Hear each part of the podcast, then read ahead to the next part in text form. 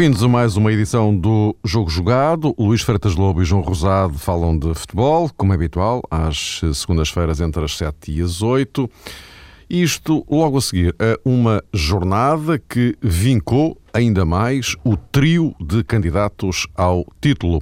Derrapagem do Futebol Clube do Porto, que permitiu a aproximação de Benfica e Braga. As equipas separadas agora apenas por um ponto, tudo cada vez mais em aberto na corrida pelo título nacional. Vamos espreitar o percurso que se avizinha a cada um dos três candidatos e refletir sobre se, afinal, aquela tese que vingou durante muito tempo, segundo a qual seriam os jogos entre eles, os grandes, os candidatos, que acabariam por decidir o título, se isto poderá ser exatamente assim. Mas eh, antes eh, disso, aqui a proposta que eu lanço para a mesa tem a ver com uma coisa que está a ser discutida, precisamente nesta altura, na Assembleia Geral da Liga. Uh, discute-se o alargamento, o célebre alargamento, que foi uma uh, proposta eleitoral de Mário Figueiredo e que foi importantíssimo para que fosse eleito presidente da Liga. A Assembleia Geral ainda não terminou. Eh, dois pontos. Um, obviamente, é o sim ou não ao alargamento. Ponto dois, o modo como esse alargamento se efetuará, caso seja aprovado. Meus caros, eh, boa noite. Boa noite. Uh, Luís, começaria hoje por ti. Parece, enfim, ser mais ou menos pacífico, a menos que haja alguma surpresa, nunca sabe que eh, o alargamento será aprovado, pelo menos há uma maioria muito larga de clubes, eh, tanto da Primeira como da Segunda Liga, que defendem esse alargamento. De resto, como eu dizia, começa por ser logo uma proposta eh, eleitoral que foi sufragada na campanha com a vitória de Mário Figueiredo.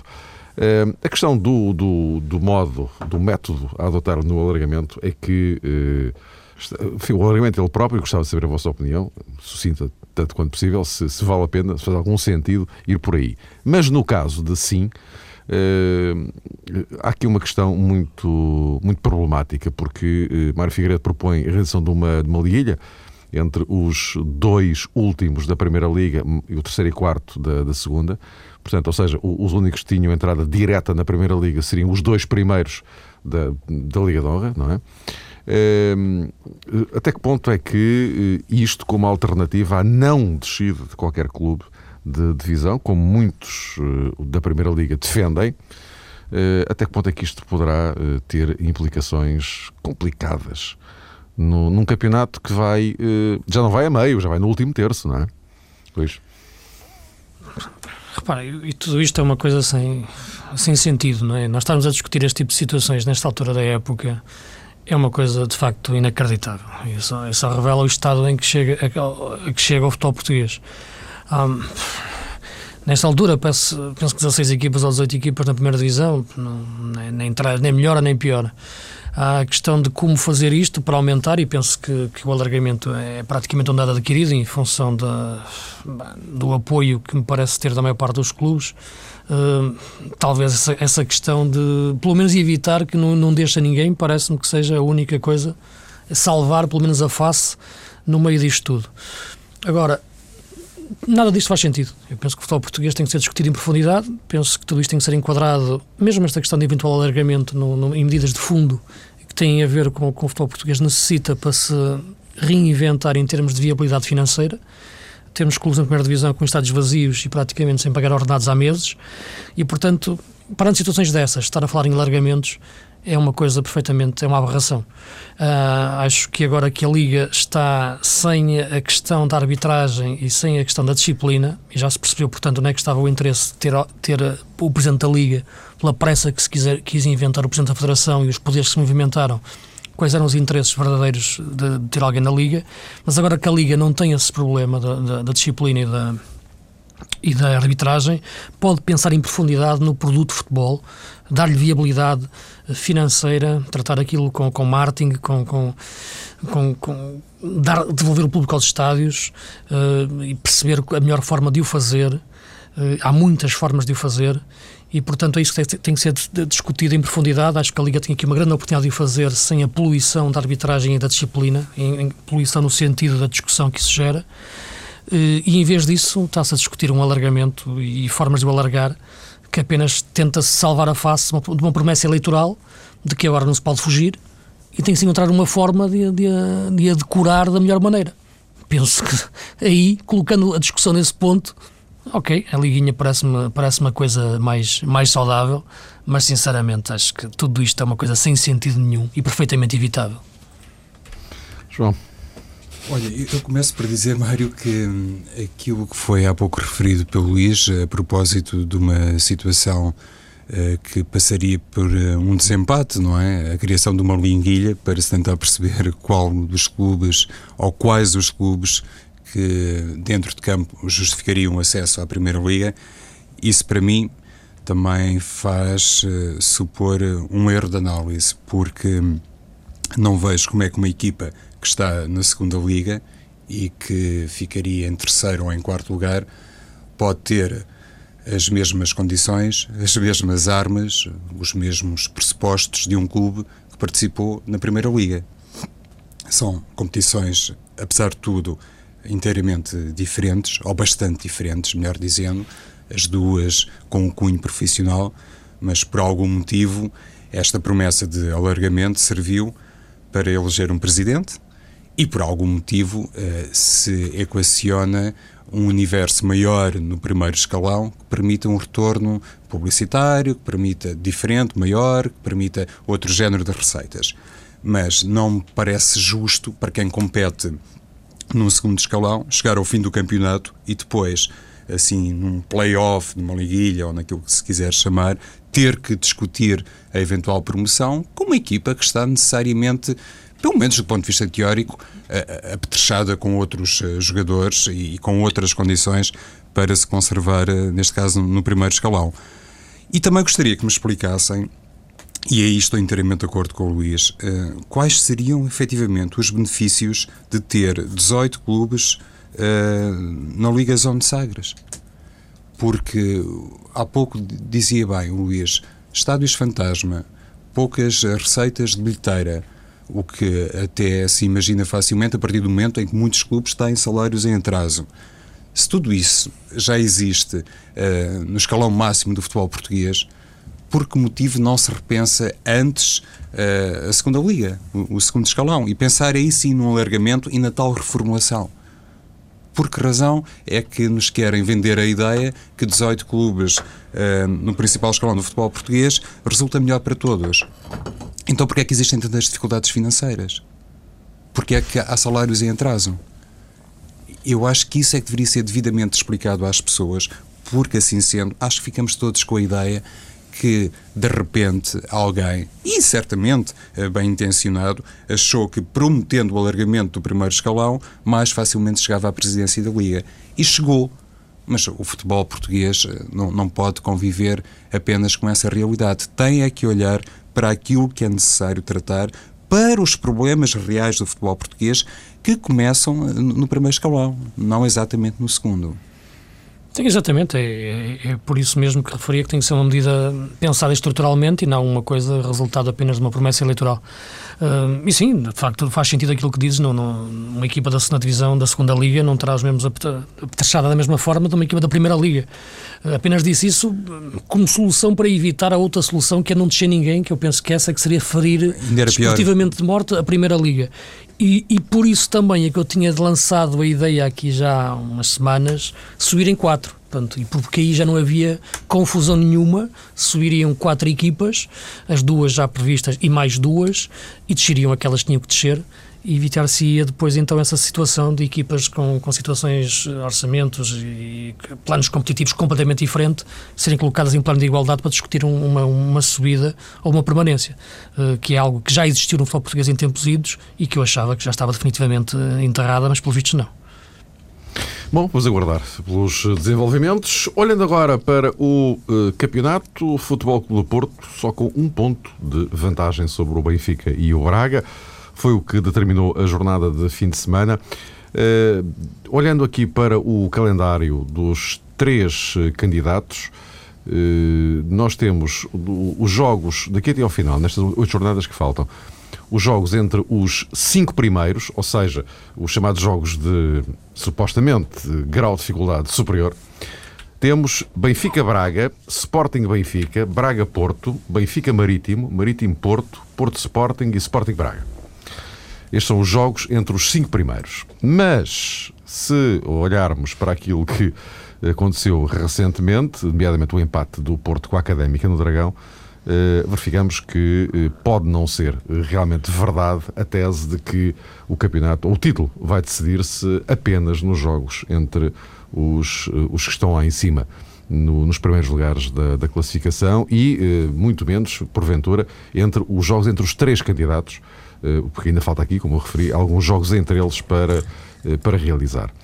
Uh, João, olhando para o calendário de Porto, Benfica e Braga, e à luz daquilo que sucedeu este fim de semana, até porque isto depois também tem implicações, tem a ver com o momento real das, de cada uma das equipas, as alternativas que cada um deles dispõe nos respectivos plantéis, enfim, há aqui, há aqui vários fatores que têm que ser equacionados. As competições fora do campeonato em que essas equipas estão envolvidas. Eh, no que respeita ao patamar eh, europeu, temos eh, apenas o Benfica na Liga dos Campeões. Eu aqui não estou a equacionar o Sporting, é outra história, porque não tem a ver com o título, obviamente. O Sporting está na Liga Europa e já iremos falar desse jogo com o Manchester City que se avizinha depois daquela vitória de 5-0 ontem do Sporting sobre a vitória de Guimarães. Mas dizia eu, dos três candidatos, apenas o Benfica está nas competições europeias. E aqui pelo meio vai ter dois jogos da, da, Champions, dos quartos de final, pelo menos, por logo se vê, se passa ou se não passa, mas aliás nem é conhecido o adversário, mas pelo menos dois, dois jogos vai ter aqui pelo meio, esses dois jogos da, da Champions. Uh, não esquecendo que há uma taça da Liga com um Benfica Porto e um Gil Vicente Braga e, consequentemente, depois a presença de uh, alguns deles, não, podem estar os, os, quatro, como é óbvio, mas dois deles na final da Taça da Liga. Portanto, há aqui uma série de componentes adicionais que se juntam ao calendário deles todos. Bom, a minha, a minha dissertação, a introdução foi muito longa, agora calma convosco. Mas, mas, tem o seu fundamento, Mário. É verdade, tudo, tudo, isso contribui para se pensar qual é a melhor forma para Futebol do Porto, Benfica e Sporting Braga fazerem a gestão dos respectivos plantéis. Porque me parece claro que determinadas opções que tomam os treinadores têm um reflexo muito acentuado no rendimento desportivo das respectivas equipas, e isso é absolutamente natural. O que acontece muitas vezes é que nem sempre as melhores opções uh, são, são uh, tomadas, e, e de facto isso depois tem consequências. Mas uh, tu dizias que o Sporting com o Portugal uh, não, não, entra nestas contas, e eu concordo contigo. Uh, o Guiviana, por exemplo, não concorda, diz que o Sporting ainda é candidato, mas eu estou aqui a puxar para a conversa o Sporting o Portugal porque me parece que o Sporting vai ter um papel muito importante nesta questão que diz respeito ao título nacional, porque na penúltima jornada o Futebol do Porto recebe o Sporting. Vai ter que jogar com eles os três. Exatamente. Por ordem de entrada Eu estou a descer na classificação. Por ordem de entrada em cena, joga primeiro com o Benfica, depois com o Porto e fecha com o Braga. Exatamente. Ou seja, e atendendo ao momento que vive o Sporting, é esta recuperação. Penso que é legítimo dizer as coisas desta forma que Sá Pinto está a protagonizar. A equipa pode chegar nesta reta final uh, do campeonato a uma condição que lhe vai permitir, eu não vou dizer escolher o nome do futuro campeão nacional, mas vai ter uma influência muito grande eh, nesse, nesse aspecto. Até porque os jogos entre Benfica e Sporting já nem falo nesta visita ao Dragão e concretamente na recepção do Sporting Clube Portugal ao Sporting Braga, mas uh, o Sporting Benfica em Alvalade vai ser um jogo muito especial também por isso. É quase sempre é, é, é, o derby, na perspectiva de alguns, o derby eterno uh, do futebol português e este crescimento uh, do Sporting, se calhar, vai de facto dar origem a um grau de interferência na discussão pelo título que não se imaginava há algumas semanas. Uma coisa me parece certo, aquela tese que acabou por ser desmentida nos últimos dias, ou seja, de que os confrontos diretos poderiam ter um significado particular e uma influência total no nome do futuro campeão nacional, acaba por nos fazer recuperar uma tese ainda um pouco mais antiga que nos remete para uma prova de regularidade e para um campeão sempre com base numa performance assim, muito regular e capaz de fazer, como sei dizer-se, uh, as tais provas em jeito de maratona. O campeonato é de facto uma prova a 30 jornadas ou mais, se calhar no futuro a mais, mas que é sempre necessário ao clube vencedor ter realmente um, rendimento muito uniforme e nos tais jogos que não podem propriamente ser enquadrados em registro de confronto direto, nesses jogos ser sempre necessário uh, apresentar um rendimento quase a 100%. Veremos o que é que vai acontecer, mas para mim este dado é significativo. O Sporting vai ter uma palavra a dizer no meio de tudo isto. Sim, é verdade. Entram muitos, muitos fatores. Cada jogo tem, tem um mundo de, de fatores a envolvê-lo. O Sporting, sim, tem, pode ter essa palavra devido aos confrontos que tem, mas é diferente. O Sporting Braga na última jornada é, é diferente do que o Sporting Braga na próxima jornada. É, acho que não será na última jornada que as coisas se decidem, não sei. É, é, diferente. Entra muita coisa aqui em jogo, até esta questão do alargamento ou não. Se, se hoje decidem que não deixe ninguém, para a semana temos um Benfica Beira-Mar e um Feirense Braga, que são duas equipas, o Feirense e o Beira-Mar estão a disputar a, a, a fuga à descida da divisão. Quer dizer, não é a mesma coisa jogarem estes jogos como fossem decisivos para lutar pela vida do que jogarem os jogos já de uma forma sem qualquer tipo de, de, de plano competitivo, de, de, influência pontual. Portanto, entra tanta coisa aqui em jogo. A questão do Benfica estar ainda na Champions é, é de facto relevante, como, como o Mário disse. E atenção que o Benfica Braga cai exatamente no meio dos dois jogos do Benfica na, na Champions, nos quartos finais da Champions, e portanto é um dado também muito importante porque eu penso que, embora, claro, as, as, equipas podem perder pontos em todos os sítios, como tem, como tem acontecido nos últimos tempos, menos o Braga, que há 11 jogos que não perde pontos em lado nenhum, ganha os jogos todos. Uh, mas parece-me que, que o Benfica Braga e o Braga Porto vão ser os jogos, de facto, que vão marcar a clivagem no campeonato. Uh, penso que a ganharem esses jogos algum, alguma dessas equipas, eu acho que aí vai criar diferenças entre elas diretamente. São jogos de, de, de quatro pontos ou de dois pontos. Isto é porque um empate não, é, não, não, não significa um empate, significa uma equipa ficar em vantagem sobre a outra em questão de, de, de, igualdade pontual. E portanto eu acho que esses dois jogos, porque são daqui a três jornadas, eh, o Benfica Braga primeiro, depois o Braga Porto, na mesma jornada do Sporting Benfica, serão, na minha opinião, os jogos que vão, que vão dizer praticamente quem é o campeão. Penso que a partir daí, quem ficar na frente no fim dessas duas jornadas, depois a partir disso restam quatro, eu acho que, que essas quatro vão ser para gerir e ser campeão. Acho ai, posso me enganar, claro, como é evidente, mas a minha análise, a minha previsão será por aí. Esses, esses dois jogos serem os jogos que marquem as diferenças definitivas entre Braga, Benfica e Porto. Sim, vamos ver, eh, claro. Luís, neste caso, se por exemplo a equipa do Futebol do Porto, que tem alguns atletas eh, lesionados, e se calhar o caso de Danilo acaba por ser o caso maior, não é? Sim. Se pode eventualmente tirar eh, rendimento da recuperação de uma ou outra figura. Não sei se é propriamente um exemplo exclusivo do, do Futebol do Porto.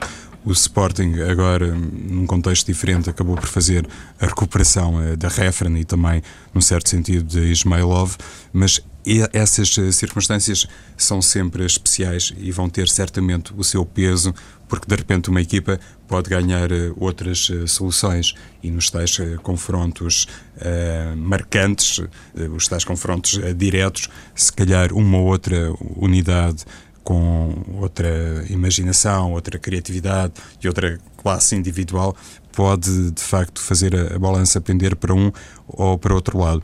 Uh, dizia o Mário e também o Luís com razão que o sorteio da Champions League terá a sua influência, porque a partir daí se perceberá até que ponto o Benfica continuará muito sonhador na Liga dos Campeões ou se vai fazer uma abordagem já diferente às competições eh, de cariz interno. A avaliar pelo discurso de, de Jorge Jesus e de outros uh, responsáveis, é evidente que a meta principal é recuperar o título nacional. Isto, claro, no, no caso do Benfica, mas vamos imaginar que o sorteio um, dá assim um casalamento com, com o Apoel, por exemplo. É evidente que no Estádio da Luz, e, e não só, se vão criar expectativas a propósito de uma continuidade na Liga dos Campeões ainda mais uh, dilatada e isso terá a sua interferência necessariamente quer no trabalho de Jorge Jesus, quer sobretudo na mentalidade de alguns uh, jogadores. Não tenho a certeza, por exemplo, para o, Futebol do Porto, por exemplo a taça da Liga do, do, dia 20 é realmente uma competição, bem sei, é um jogo com o Benfica, mas não sei se para o Futebol do Porto será uma competição a, a respeitar na íntegra, digamos assim, e se nesse, nesse caso, nessa jornada, a equipa do Futebol do Porto uh, irá gastar muitas energias. O Benfica tem sido quase o vencedor crónico da, da taça da Liga, porque perdeu em casa com o Futebol do Porto no, no, campeonato, não desejará certamente repetir, entre aspas, a proeza, mas para a equipa do Futebol do Porto pode não ser um jogo tão importante eh, assim. Ou seja, há de facto questões de calendário, mas depois, quando chegarmos a, a esses dias, podem levantar-se outros fenómenos que nos atrapalham as previsões neste momento. Luís, não sei se acrescentar mais alguma coisa. Não, é isso, é, repara. Saímos para, para, para o sim, Sporting. é melhor, exato. Temos aí a Liga Europa. Sim, já. senão depois ficamos sem tempo. Exatamente, temos aí a nossa equipa do mês também para, para, para, trabalhar, eh, que ficou em suspenso desde a semana passada. Uh, uh, Luís, o, o, o, Sporting ontem, uh, 5-0 ao Vitória de Guimarães, muito bem, correu tudo ótimo, tudo fantástico. agora, há este Manchester City na, na, na quinta-feira. uma, uma eliminatória que antes do primeiro jogo era encarada como extremamente complicada, muitíssimo difícil, ou, aliás, colocando mesmo as coisas desta forma, intransponível, era um pouco assim que se colocavam as coisas. O, o facto é que o Sporting ganha, eh, vem com esta embalagem anímica, pelo menos, eh, e o, no entretanto o City também perdeu a liderança de, da Liga Inglesa, não é? Eh, olhando para os dois pratos da, da balança, como é que é? A mentora está em aberto, obviamente, mas. Não, repara, eh, em primeiro lugar, aquilo que a perspectiva que eu tinha em relação ao jogo de primeira mão, como eu tinha referido, não era de uma eliminatória assim tão, tão impossível, de um jogo tão impossível. Isto é, por uma razão muito simples, é porque é um jogo sem, sem pressão para a equipa do, do Sporting. Isto é, os jogadores do Sporting se calhar sentem-se mais pressionados a jogar em casa com, com o Passo de Ferreira ou com, com o Rio Ave, pensando nos últimos jogos, do que a jogar em casa com o Manchester City, em que é um jogo em que a equipa está liberta de qualquer pressão. Portanto, havia exatamente essa, essa, essa ideia de que era intransponível e, portanto, os jogadores soltaram-se completamente uh, do ter, em, termos, em termos mentais. Depois, do outro lado, a equipa do Manchester City claramente encarou esta eliminatória já de, não, não, com a mesma concentração que encarou o jogo com o Porto. É? A ideia que tem é que olha para o campeonato português, o Porto é a equipa que continua, costuma ganhar os campeonatos, já eliminamos o Porto, o Sporting está em quinto, e claramente repara o, o Mancini com no jogo do Dragão jogou apenas com o Balotelli na frente eh, eh, e como encheu o meio campo de médios, aqui jogou com o Agüero e com o Dzeko, né? portanto, diferente a abordagem do jogo completamente. Agora o Sporting muito bem, na forma como abordou o jogo, do ponto de vista uh, tático, inteligente, né? com, com o Carriço o Secars muito bem, a equipa soube reagir nos momentos exatos, soube, soube meter velocidade e soube aproveitar as circunstâncias do jogo para ganhar e ganhar, ganhar com toda a justiça. Agora o jogo de lá é outra história, vai-se inverter isto, claramente. O Sporting não tem o João Pereira, que faz de facto muita falta em termos de, daquilo que é o flanco direito, em termos de contra-ataque, sobretudo. Penso mais nisso, na velocidade que ele mete e na garra, claro. E o Manchester City já está com as orelhas em pé, não é? já, já, já abriu os olhos e, portanto, vai ser uma equipa que ganhou os jogos todos do Campeonato Inglês em casa. Portanto, é uma equipa fortíssima em casa e é, claro, uma situação muito, muito difícil para o Sporting. Mas acho que, que, é, que é o jogo da época para o Sporting. É aqui que o Sporting tem que apostar tudo. Seguir em frente da Liga Europa nem é salvar a época, é salvar, é fazer história e portanto, e chegar a uma final, e acho que digo a mesma coisa que te disse antes do jogo do Ledge, acho que o Sporting tem que apostar tudo na Liga Europa e fazer aqui os jogadores entenderem este jogo como um jogo de capital importância e tentar tudo. É, tudo depende claramente de, de, como, de como o Manchester City entrar bem no jogo, mas é muito, muito difícil para o Sporting, mas acho que, que a equipa já fez um grande trabalho na primeira mão. Exato, eu acho que sim, Luís.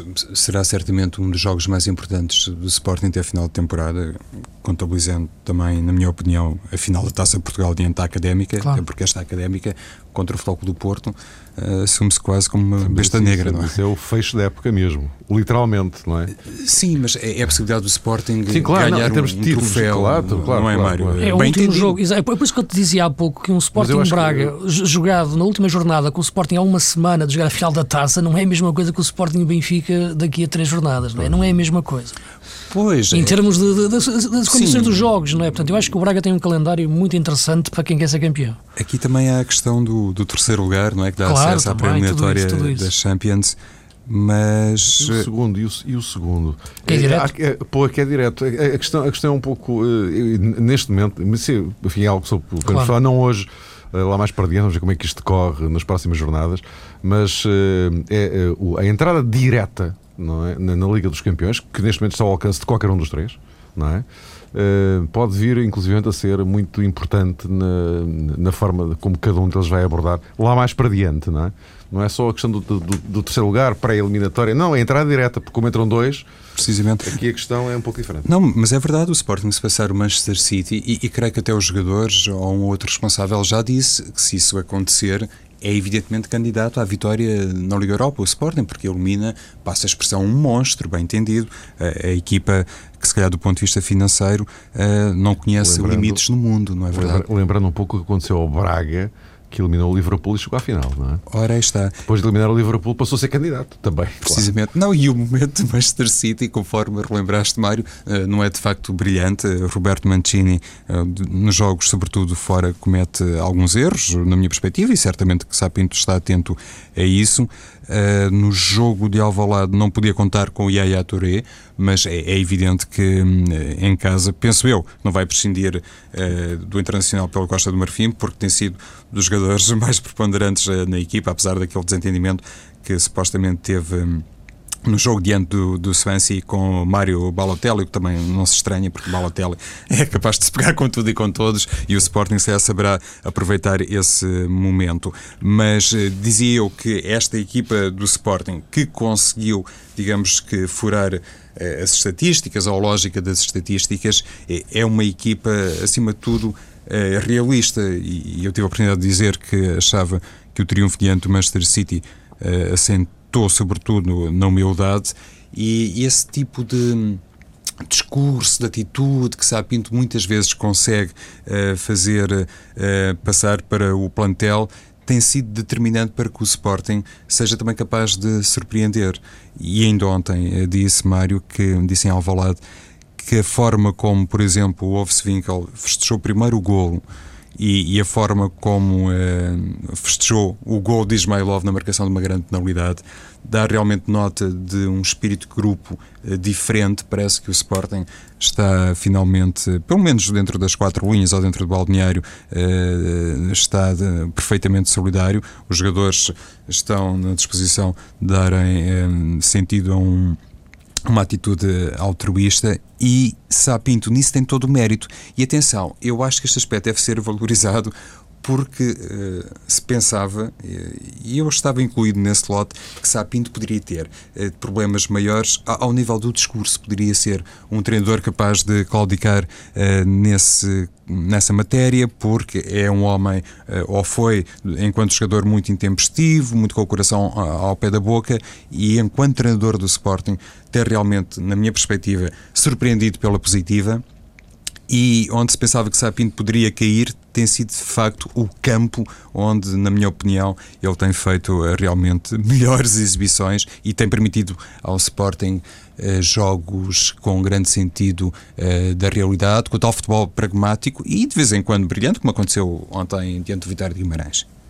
Posto isto, meus caros, equipa do mês, para aproveitarmos os sete minutos que temos. Contadinho. Luís, queres começar? Tu? Sim, fazendo um esforço para, para resgatar o, o, mês de fevereiro e não confundir também com coisas que já aconteceram neste, neste mês de março. Ah, pois, exatamente. Convém. É? Isto é para ser feito na semana passada, mas por causa do Benfica-Porto não, não deu. Mas eh, para que as pessoas, na cabeça delas, se tentem separar. Jogos que já foram em março. Março é? aqui não entra. Já não foram entra, em março. Não, tentando fazer um esforço disso e. Eh, eu ponho na baliza o Rui Patrício, que acho que tem feito grandes exibições pelo, pelo Sporting nos dois meses e de facto tem sido um jogador que tem respondido bem à, à, confiança que o Paulo Bento lhe dá também na, na seleção. Na lateral direita, os dois Pereiras hesitei, tanto o João Pereira como o Maxi Pereira, mas uh, vou apostar no, no João Pereira. Depois, como centrais, o Douglão do Braga, que acho que tem sido um jogador muito, muito influente e tem respondido bem às ausências que o Braga teve do Everton e do Vinícius mais atrás. Depois, o outro jogador que ia pôr como central é um jogador que eu acho que é o melhor central do Porto, mas que tem jogado quase sempre a lateral, mas quando joga a central faz a diferença, que é o Maicon. Como lateral esquerdo, eu punha o Luizinho do Passos de Ferreira, que eu acho que é um jogador engraçado. Uh, engraçado porque ele ataca bem é um bocado magrinho, é aquele jogador que tu olhas que achas que, que, a qualquer momento vai perder a bola em lance dividido, mas ele é bravo, sobe. É uma adaptação, porque ele não era lateral, era, era mais ala. Uh, e portanto tenho gostado dele. Depois, no meio-campo, punha o Viana, que, que, tem feito grandes exibições no Braga, embora o Paulo Bento acho que não tem características para jogar na seleção, o que é uma coisa difícil de entender. Uh, mas percebo o que ele quer dizer, porque tem a ver com a forma de jogar da seleção, os, os, médios, as características dos médios. Mas se ele quer um avançado diferente como o Nelson Oliveira, porque é diferente dos outros, e depois o Viana é diferente, já não pode ser, porque já tem aqueles com aquelas características. Portanto, penso que uma, uma, numa, numa justificação perde a justificação da outra. Mas isso voltaremos mais tarde, talvez, a isto. Acho que o Viana, sim, de caras. Outro, o Roberto Souza do, do, do Marítimo, que agarra muito bem a equipa, um, em termos de, de luta. O outro médio que eu punha era o Diego Barcelos, do Nacional da Madeira, que tenho visto fazer excelentes exibições como médio. Ele que andava a jogar como avançado nas últimas, nas últimas épocas. Eu acho que ele é sobretudo médio. E o outro médio que eu punha, mesmo só a jogar de meia hora, é o Aymar. É? Mesmo que fisicamente esteja debilitado, mesmo que saia aos 70 minutos, basta jogar meia hora para ser o melhor jogador em campo. Os dois avançados, o Rames, uh, talvez entrar a meio do jogo. E depois seria um debate. Desta vez jogou de início e não foi a mesma coisa que foi a entrar no decorrer do jogo. Portanto, aquele célebre debate, porque é que ele não joga de início? Se calhar está aqui uma resposta, mas era um debate mais alargado. E o Lima, claro que tem sido uma fábrica de golos do Braga. Ora bem, eu, eu, na baliza começo por uh, fazer aqui uma inversão da lógica, porque escolhi o Oblak da União de Leiria. Sim, mas tem feito grandes exibições. Grandes exibições, sim, não, Luís e Mário, acho que concordamos todos com isso. É uma equipa que uma tem escolha. 43 uh, gols sofridos, mas uh, tem sido, de facto, este jovem esloveno... não é por ele. Não, não é por ele, e ele, não. se calhar, evitou muitos outros pois, eu, eu, jogos. Ia dizer para mais uns 10 ou, 10 ou 15. Sim, sim, um guarda-redes muito bem constituído, ah, mas ah, muito pois. elástico, e julgo que só tem 19 anos, portanto, com, com enorme margem de progressão.